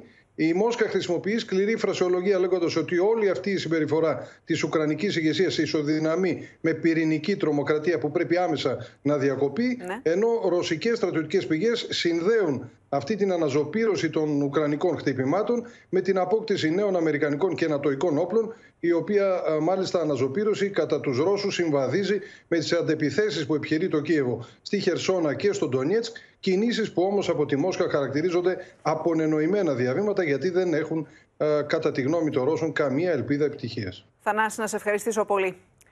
Την ίδια ώρα, κυρίες και κύριοι, και ενώ ο πόλεμος στην Ουκρανία μένεται, ο Τούρκος πρόεδρος Ταγί Περντογάν εμφανίστηκε πολύ ικανοποιημένος μετά την συνάντησή του με τον Πούτιν στο Σότσι και την οικονομική συμφωνία που υπέγραψαν. Ο Ερντογάν, μάλιστα, αναφέρθηκε κομπάζοντας και στο μεγάλο ενδιαφέρον των Ρώσων αλλά και άλλων υπερδυνάμεων για τα τουρκικά drones. Bir savaş halini düşünün. Dün işte Sayın Putin'le de bunları hep konuştuk. Tahran'da da yine konuşmuştuk. E şimdi bizimle bu alanlarda da ortak yatırımlara girmek isteyen dünyadaki süper güçler var. E güçlü olursan bunlar oluyor. Olmadığınız sürece olmuyor. Muharebe meydanlarında kendilerini ispatlayan sihalarımızın savaş doktrinlerini yeniden yazan kabiliyetini artık tüm dünya kabul ediyor. Bir dönem en temel savunma ihtiyaçlarını bile ithal eden Türkiye bugün pek çok ülkeye ileri teknolojiye sahip milyarlarca dolarlık ürün satıyor. Ülkemizin iyi üniversitelerinde yetişmiş 13 bin mühendis ve teknisyenimiz milli muharip uçağımızın projesinde gece gündüz demeden büyük bir aşkla çalışıyor. Καμαρώνει ο Ερντογάν για τα επιτεύγματα της Τουρκίας στην τεχνολογία και η Δύση παρακολουθεί με ανησυχία, κυρίες και κύριοι, την σύσφυξη των εμπορικών και οικονομικών σχέσεων της Ρωσίας με την Τουρκία. Τη συμφωνία αυτή συζήτησαν και φαίνεται πως προχωρούν Ματίνα Παπαδέα, ο Ερντογάν με τον Πούτιν και υπάρχει προβληματισμός. Λίνα, το οικονομικό σφιχταγκάλιασμα Ρωσίας-Τουρκίας που επισφραγίστηκε με τη συμφωνία Πούτιν-Ερντογάν στη θερμή συνάντηση που είχαν στο Σότσι προκαλεί δυσφορία αλλά και έντονη ανησυχία στη Δύση. Αυτή καταγράφεται σε δημοσίευμα των Financial Times, στους οποίους μιλούν έξι αξιωματούχοι, διατυπώνοντας μάλιστα και σχετικές προειδοποιήσεις προς την Τουρκία, κράτος μέλος ε, του ΝΑΤΟ, ότι μπορεί να βρεθεί αντιμέτωπη με αντίπεινα εάν βοηθήσει τη Μόσχα να παρακάμψει τις κυρώσεις που τις έχουν επιβληθεί για την εισβολή στην Ουκρανία. Αξιωματούχος που μίλησε ανώνυμα στην έγκριτη εφημερίδα εκτιμά ότι η Τουρκία γίνεται πλατφόρμα για το εμπόριο με τη, με τη Ρωσία, κάτι που οδηγεί σε σπάσιμο των κυρώσεων. Ένας άλλος εξάλλου χαρακτήρισε τη συμπεριφορά της Άγκυρας απέναντι στη Μόσχα ως άκρος καιροσκοπική. Ενδεικτικό είναι ότι ο ανώτερος δυτικός αξιωματούχος έχει προτείνει ακόμη και αποχώρηση εταιριών ή και τραπεζών από την Τουρκία στην περίπτωση που προχωρήσει η συμφωνία Πούτιν-Ερντογάν. Κάποιοι εξάλλου αναγνωρίζοντας ότι θα ήταν δύσκολη μια κοινή απόφαση της Ευρωπαϊκής Ένωσης ε, για μέτρα, δεν αποκλείουν το ενδεχόμενο να αναλάβουν δράση με μονομένα κράτη, ναι. ζητώντας, για παράδειγμα, περιορισμούς στην εμπορική χρηματοδότηση προς την Τουρκία. Ο Ερντογάν πάντως είναι φανερό πως προσπαθεί να υποφεληθεί από τη σχέση του με τον Πούτιν. Ματίνα, σε ευχαριστώ και πάλι. Στο θρίλερ τώρα με το ρωσικό φυσικό αέριο, κυρίες και κύριοι, που δεν φτάνει πλέον στην Γερμανία, εμείς πάμε να συναντήσουμε τον Παντελή Βαλασόπουλο. Φαίνεται, Παντελή, ότι αντί οι Ρώσοι να το στέλνουν, προτιμούν να το καίνε. Ναι, καλησπέρα. Σύμφωνα με φιλανδικά μέσα ενημέρωσης από τη Φιλανδία, η γερμανική εφημερίδα Welt, οι οποίοι επικαλούνται δικές τους φωτογραφίες αλλά και φωτογραφίες της NASA, φαίνεται ότι στο εργοστάσιο της Gazprom στην Αγία Πετρούπολη, έξω από την Αγία Πετρούπολη, οι Ρώσοι καταστρέφουν και που δεν στέλνουν στη Γερμανία καθώς επικαλούνται ότι υπάρχει πρόβλημα με αυτή την περίφημη τουρμπίνα. Όπως λένε αυτά τα μέσα δεν φαίνεται να υπάρχει κανένα πρόβλημα οι Ρώσοι απλά αυτό το 80% του φυσικού αερίου που δεν στέλνουν στη Γερμανία το καίνε. Υπάρχουν φωτογραφίες που δείχνουν το εργοστάσιο της Κάσπρομ από τα να φεύγουν τεράστιες φλόγες όλη, με, όλη την ημέρα επί 24 ώρες φλόγες που δεν είχαν εμφανιστεί ποτέ στο παρελθόν και γίνονται ορατές ακόμα και πολλά χιλιόμετρα μακριά στα σύνορα με τη Φιλανδία όπου φιλανδικά μέσα ενημέρωσης φωτογράφησαν και κινηματογράφησαν αυτές τις σκηνές. Τώρα να σου πω και κάτι άλλο. Ναι. Σύμφωνα με τον Υπουργό Οικονομίας, τον κύριο Χάμπεκ, φαίνεται να αναβαγεί η συμφωνία της Γερμανίας με το Κατάρ για να αγοράσει ε, υγροποιημένο φυσικό αέριο, κάτι που ήλπιζε πάρα πολύ η Γερμανία, καθώς το Κατάρ, όπως λένε, ζητάει πολύ αυξημένες τιμές και κυρίως ζητάει συμβόλαια που θα κρατούν 20 έως 30 χρόνια Κάτι που για τους Γερμανούς είναι πάρα πολύ δύσκολο, Λίνα. Και γίνονται ακόμα πιο δύσκολα τα πράγματα για τους Γερμανούς που είναι αυτοί που θα πρέπει να κάνουν αυτό το χειμώνα τη μεγαλύτερη οικονομία. Παντελή, σε ευχαριστώ πολύ. Μένουμε στη διεθνή επικαιρότητα με τακτικά στρατιωτικά γυμνάσια. Απειλεί κυρίες και κύριοι την Ταϊβάν η Κίνα από εδώ και στο εξής, όπως μετέδωσε η κρατική κινέζικη τηλεόραση. Την ίδια ώρα, το Υπουργείο Άμυνας της Ταϊβάν ανακοίνωσε ότι έχει αποστείλει αεροσκάφη και πλοία για να αντιδράσουν καταλήλως στα κινέζικα γυμνάσια γύρω από το νησί σε θέση μάχης στις στρατιωτικές δυνάμεις της Ταϊβάν. Πλοία και αεροσκάφη παρατάσσονται ως απάντηση της κυβέρνησης τη Ταϊπέη στα στρατιωτικά γυμνάσια του Κινέζικου στρατού μόλις 20 χιλιόμετρα μακριά από τη χώρα. Κινέζικα πολεμικά πλοία αλλά και αεροσκάφη συνεχίζουν σήμερα τις στρατιωτικές ασκήσεις με προσωμιώσεις επιθέσεων κατά της Ταϊβάν την ώρα που η Κίνα τραβάει στάκρατο σκηνή, παρατείνοντας μέχρι και τις 15 Αυγούστου τις στρατιωτικές ασκήσεις.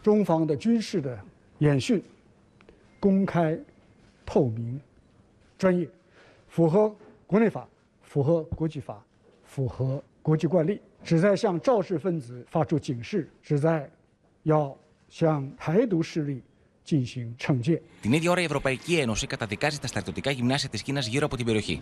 Ενθαρρύνουμε όλες τις πλευρές να παραμείνουν ήρεμες, να επιδείξουν αυτοσυγκράτηση, να ενεργήσουν με διαφάνεια. Έντονη ανησυχία για τις εξελίξεις εκφράζει και ο Λευκός Οίκος. The differences between Taiwan and the mainland need to be resolved peacefully. And what we've seen China uh, do over the, the last few years is move away from uh, a peaceful resolution of differences. Μετά την επίσκεψη της Προέδρου της Βουλής των Αντιπροσώπων των ΗΠΑ, Νάνση Πελόζη στην Ταϊβάν, αντίστοιχο ταξίδι προετοιμάζουν στα μέσα Οκτώβρη και Γερμανοί βουλευτές. Μια επίσκεψη που δεν βλέπει με καθόλου καλό μάτι η Μόσχα, που θεωρεί πως η Δύση με τη στάση της πυροδοτεί την ένταση. Η Βόρεια Κορέα από την πλευρά της παρακολουθεί στενά τις εξελίξεις στην περιοχή, αποδοκιμάζοντας την επίσκεψη της Προέδρου της Αμερικανικής Βουλής στη Σεούλ και κατηγορώντας τις ΗΠΑ πως επιδιώκουν κλιμάκωση της έντασης στην Κορεατική Χερσόνησο. Οι Ισραηλινοί και οι Παλαιστίνοι μαχητές, κυρίες και κύριοι, συμφώνησαν σε εκεχηρία στη λωρίδα της Γάζας από σήμερα τα μεσάνυχτα μετά από εντατικές διαβουλεύσεις. Είχε προηγηθεί μπαράζα λιοβομβαρδισμών, με τις ειρήνες να ηχούν ακόμα και στο κέντρο του Τελαβίβ. 31 έχουν φτάσει νεκροί, ανάμεσά τους και 6 παιδιά.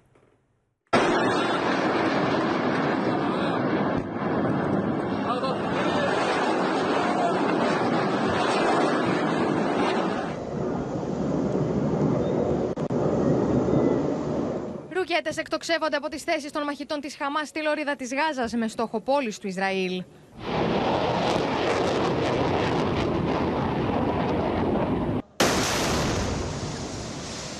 Νωρίτερα, ο Ισραηλινός στρατός εξαπέλυσε επίθεση με πυράβλους σε στόχους στον Παλαιστινιακό θύλακα. Τουλάχιστον 31 άνθρωποι έπεσαν νεκροί. Ανάμεσα σε αυτούς 6 μικρά παιδιά. Οι τραυματίες εκατοντάδες.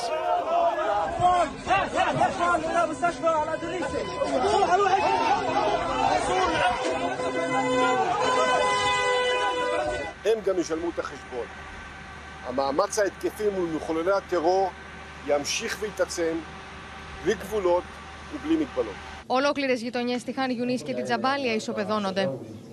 قدامك كله وقع علينا طبعا أنا هيني تصاوبت أنا اصابه شظايا في رجلي وجوزتي طبعا تصاوبت في ايديها وربنا الحمد لله طلع لها وابني نفس الشيء شظايا في جسمه وبنتي اللي كانوا موجودين βράδυ του Σαββάτου, ο υπηρεσιακός πρωθυπουργός του Ισραήλ συγκαλεί έκτακτο συμβούλιο ασφαλείας. Τεθωρακισμένα του Ισραηλινού στρατού μεταφέρονται στα σύνορα με τη Γάζα. Η Ισραηλινή αεράμινα αναχαιτίζει τους πυράβλους της Ισλαμικής Τζιχάντ. Ζημιές προκαλούνται στις παραλιακές πόλεις Ασκελών και Ασντόντ. Ο στρατιωτικός βραχίωνας της Χαμάς ανακοινώνει τον θάνατο και δεύτερο διοικητή του από Ισραηλινά πυρά. Ορκίζεται εκδίκηση. لكن اللي اقدر اقوله لكم ان احنا بنبذل جهد كبير مع شركائنا بان احنا نستعيد الهدوء مره ثانيه والاستقرار والسلام داخل القطاع. Το Ισραηλινό Υπουργείο Άμυνα ανακοίνωσε ότι οι μαχητέ τη Χαμά εκτόξευσαν 780 πυράβλου προ το Ισραήλ τι τελευταίε τρει ημέρε, με του 180 από αυτού να πλήττουν περιοχέ εντό τη Γάζα από λάθο. Έχουμε το σχόλιο του κυβερνητικού εκπροσώπου, κυρίε και κύριοι, του κυρίου Οικονόμου για το θέμα των υποκλοπών. Ξανά στη σύνδεσή μα η Σοφία Φασουλάκη για να μα ενημερώσει ο οποίος Λίνα απαντά στα όσα είπε ο κύριος Τσίπρας στα social media κάνοντας λόγο για πρακτικές μαφίας. Τι απαντά λοιπόν ο κύριος Οικονόμου αφού μιλά για δεύτερη φορά Λίνα για λάθος χειρισμό στην νόμιμη παρακολούθηση του Νίκου Ανδρουλάκη. Η κυβέρνηση από την πρώτη στιγμή που υπέπεσε στην αντίληψή της το ζήτημα προχώρησε στην άμεση λήψη δραστικών πολιτικών πρωτοβουλειών που περιλάμβαναν και παρετήσεις. Ταυτόχρονα χειρίζεται το ζήτημα με απόλυτα θεσμικό σεβασμό στο πλαίσιο του νόμου, ώστε να διελευκανθεί πλήρως κάθε πτυχή του, διασφαλίζοντας παράλληλα το δημόσιο συμφέρον. Με τις αθλειότητες και τις συκοφαντίες σε βάρος του Πρωθυπουργού, με τα ψέματα όσων επιχειρούν, με αφορμή τη σοβαρή αυτή υπόθεση να προκαλέσουν εσχρούς συνειρμούς, θα ασχοληθούμε όταν ολοκληρωθεί θεσμικά η διερεύνηση και η αποτίμηση των πραγματικών συμβάντων. Βλέπεις Λίνα ότι το πολιτικό θερμόμετρο έχει ανέβει επικίνδυνα. Σοφία, σε ευχαριστώ και πάλι. Διανύοντας κυρίες και κύριοι την υψηλότερη περίοδο της τουριστικής χρονιάς και ξεκινώντας και οι άδειες του Αυγούστου, οι πληρότητες σε δημοφιλείς προορισμούς των Κυκλάδων αλλά και του Ιωνίου πλησιάζουν το 100%. Όλα δείχνουν ότι τα διαθέσιμα καταλήμματα εν ώψη και του 15 Αυγούστου είναι πλέον ελάχιστα. Το ημερολόγιο γραφεί Αύγουστο και οι παράγοντες του τουρισμού χαμογελούν, αφού όλα τα στοιχεία δείχνουν ότι η φετινή χρονιά θα είναι χρονιά ρεκόρ στις κρατήσεις. Τη συγκεκριμένη χρονική στιγμή βλέπουμε ένα ποσοστό πληρότητα 90% περίπου, ε, το οποίο αναμένεται να κορυφωθεί ε, μετά τις 15 και 18 Αυγούστου. Θα φτάσουμε και επίπεδα 95 με 97%. Λόγω της Παναγίας της Εκατοταπηλιανής που έχουμε στην Παριά, στην Πάρο και γιορτάζει ανήμερα το 15 Αύγουστο, ο θρησκευτικός τουρισμός τουρισμός αποτελεί σημαντικό στοιχείο στα ποσοστά της πληρότητάς μας. Η επισκεψιμότητα για την ε, Παναγία και σαν ε, τόπο προσκυνήματος αλλά και σαν αξιοθέατο ε, αποτελεί πολύ σημαντικό τοπόσιμο για τον τόπο μας στην Πάρο. Στην Τίνο, που ο κλάδος των βραχυχρόνιων μισθώσεων αριθμεί 1.178 ακίνητα, οι προκρατήσεις για τις ημέρες του 15 Αύγουστου αγγίζουν το 99% με τα διαθέσιμα προς μίσθωση ακίνητα να είναι μόλις 16. Υπάρχει μια ζήτηση αρκετά υψηλή για τον Οκτώβριο, η οποία συνεχίζεται και για τις αρχές Νοεμβρίου. Έτσι λοιπόν κάποια καταλήμματα παρατείνουν τη λειτουργία τους μέχρι τα μέσα Νοεμβρίου.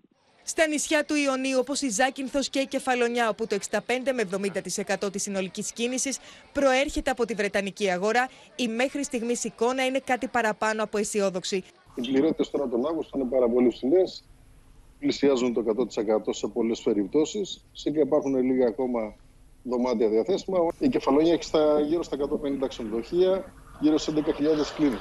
Σύμφωνα με τον Υπουργό Τουρισμού, το επόμενο διάστημα οι αφήξεις τουριστών θα φτάσουν το 1 εκατομμύριο την εβδομάδα. Τον Ιούλιο οι αφήξεις ξεπερνούσαν κάθε εβδομάδα τις 900.000, ενώ την εβδομάδα που διανύουμε αναμένεται να ανεβούν στο 1 εκατομμύριο. Οι Αμερικανοί τουρίστες δίνουν ψήφο εμπιστοσύνη στη χώρα μας με τις αφήξεις τον Ιούνιο να είναι αυξημένες κατά 50% σε σχέση με το 2019, 32% αύξηση καταγράφηκε από την Αυστρία και 24% από το Ισραήλ. Εκτός συνόρων και πάλι, ένας άνθρωπος έχασε τη ζωή του μέχρι στιγμής. 121 τραυματίστηκαν και 17 αγνοούνται, κυρίες και κύριοι, από την πυρκαγιά που ξέσπασε από κεραυνό σε πετρελαϊκές εγκαταστάσεις στην Κούβα. Κεραυνό χτυπάει το κρατικό δηληστήριο της Κούβας. Πίνγα! Λίγο μετά την τεράστια έκρηξη επικρατεί πανικός. Κόσμος τρέχει έντρομος μακριά από την πύρινη λέλαπα. Ένα αέρια πλάνα καταγράφουν το μέγεθος της καταστροφής. Τουλάχιστον ένας άνθρωπος έχασε τη ζωή του, 121 τραυματίστηκαν, ενώ 17 πυροσβέστες θεωρούνται αγνοούμενοι. Se eh, al- cuando ocurrió el primer evento. Στο σημείο έφτασαν αμέσως οι πυροσβεστικές δυνάμεις και τα σωστικά συνεργεία για να μεταφέρουν τους τραυματίες στο πλησιέστερο νοσοκομείο. Το Αλεξικέραφνο δεν άντεξε την ισχύ της ηλεκτρικής εκένωσης με αποτέλεσμα η φωτιά να εξαπλωθεί στη συνέχεια σε δεύτερη δεξαμενή. Οι Ηνωμένες Πολιτείες Αμερικής, Μεξικό, Νικαράγου, Αργεντινή αλλά και Χιλή ανταποκρίθηκαν άμεσα προσφέροντας ανθρωπιστική βοήθεια. A partir de un vuelo de reconocimiento que se está haciendo con un helicóptero del Ejército Central, se deben con la información Οι πετρελαϊκές εγκαταστάσεις τροφοδοτούν το εργοστάσιο παραγωγής ηλεκτρικής ενέργειας που είναι το μεγαλύτερο στην Κούβα.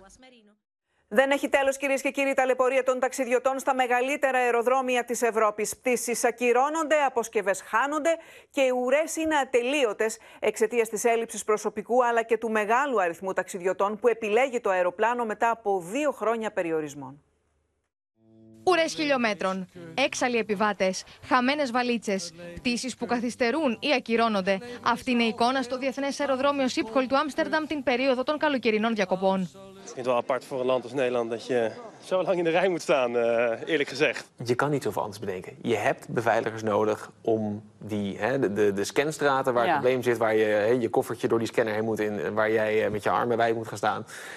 Daar heb je beveiligers voor nodig Ja. die getraind zijn. Η έλλειψη προσωπικού σε συνδυασμό με την κορύφωση της τουριστικής κίνησης μετά από δύο χρόνια περιορισμών οδηγεί τις μεγαλύτερες αεροπορικές εταιρείες της Ευρώπης σε τροποποιήσει των πτήσεων και βυθίζει τα αεροδρόμια στο χάος. In den Ferienbeginnen sind wir sehr gut darauf eingestellt, dass alles wirklich glatt läuft. Genauso natürlich müssen auch äh, alle mitspielen. Aber wir waren ja auch äh, davor schon richtig eingestellt und vorbereitet für sowas. Τα πιο προβληματικά αεροδρόμια αυτή τη στιγμή στην Ευρώπη φαίνεται να είναι, σύμφωνα με το Bloomberg, το αεροδρόμιο των Βρυξελών, της Φραγκφούρτης, το Gatwick του Λονδίνου, του Άμστερνταμ, του Παρισιού και της Λισαβόνας. Οι Βρετανικές αερογραμμές σταματούν τις κρατήσεις για τις πτήσεις σε κοντινούς προορισμούς, με στόχο την αποσυμφόρηση των αεροδρομίων της Βρετανικής πρωτεύουσας, χωρίς να χρειαστεί να ακυρωθούν πτήσεις. Because this is at very short notice and the outlook is very uncertain, there could be further disruption. Και η γερμανική αεροπορική εταιρεία Lufthansa ανακοινώνει ότι μειώνει κατά ένα τρίτο τον αριθμό των επιβατών της για να εξυπηρετήσει καλύτερα τους πελάτες της. Η εταιρεία αναγκάστηκε να ακυρώσει περισσότερες από χίλιες προγραμματισμένες πτήσεις τον Ιούλιο εξαιτίας απεργίας του προσωπικού της. Νέα στοιχεία έρχονται στο φως της δημοσιότητας για τον 22χρονο πακιστανικής καταγωγής που έχει ομολογήσει τη δολοφονία της 17χρονη στο Περιστέρι. Ο νεαρός άνδρας, ο οποίος είχε εμπλακεί σε υποθέσεις ναρκωτικών, δήλωνε κάθε φορά στις αρχές διαφορετικά ονόματα και διαφορετικές ημερομηνίες γέννησης. Αύριο αναμένεται να οδηγηθεί στον ανακριτή για να απολογηθεί.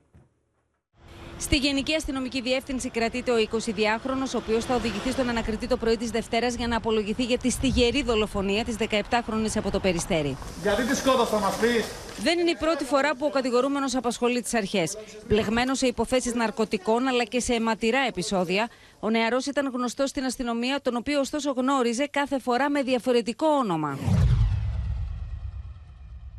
Ο σύντροφος της 17χρονη πακιστανικής καταγωγής, ο οποίος δεν είχε χαρτιά, όταν έπεφτε στα χέρια των αστυνομικών για παράνομες πράξεις, δήλωνε άλλα ονόματα. Στα συστήματα της αστυνομίας έχουν καταχωρηθεί δύο διαφορετικά ονόματα, τρία διαφορετικά επώνυμα, τρία διαφορετικά πατρόνυμα και τέσσερα διαφορετικά μητρόνυμα. Πληροφορίες από αστυνομικές πηγές αναφέρουν ότι ο 22χρονο όχι μόνο χρησιμοποιούσε διαφορετικά ονόματα, αλλά δήλωνε και διαφορετικές ημερομηνίες γέννησης. Άλλοτε ότι είχε γεννηθεί το 1999 και άλλοτε το 2001. Τι σου έκανε και τη ο ίδιος έχει ομολογήσει στις αρχές το έγκλημα, ενώ παραδέχθηκε ότι δεν ήθελε να παραδοθεί.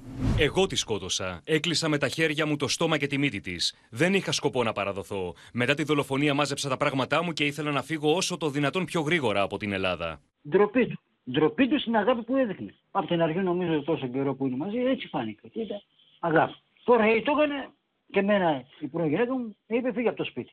Έπρεπε να τη σκοτώσω. Δεν ταιριάζουμε, χωρίζουμε. Δεν φτάνουμε σε αυτό το σημείο. Είχε προμελετήσει το έγκλημά του και τη φυγή του. Γι' αυτό το λόγο είχε πάρει και τα πράγματά του. Ο 22χρονο συνελήφθη στη Βόρεια Μακεδονία και παραδόθηκε στις ελληνικές αρχές μετά το ένταλμα σύλληψης που είχε εκδοθεί σε βάρος του. Και στο σημείο αυτό ολοκληρώθηκε το κεντρικό δελτίο ειδήσεων. Μείνετε στο Open αμέσως μετά. Ακολουθεί η ξένη αστυνομική σειρά Private Eyes. Και στις 9 μην χάσετε σε επανάληψη διπλό επεισόδιο από τον πρώτο κύκλο του Κόκκινου Ποταμιού σε σκηνοθεσία του Μανούσου Μανουσάκη.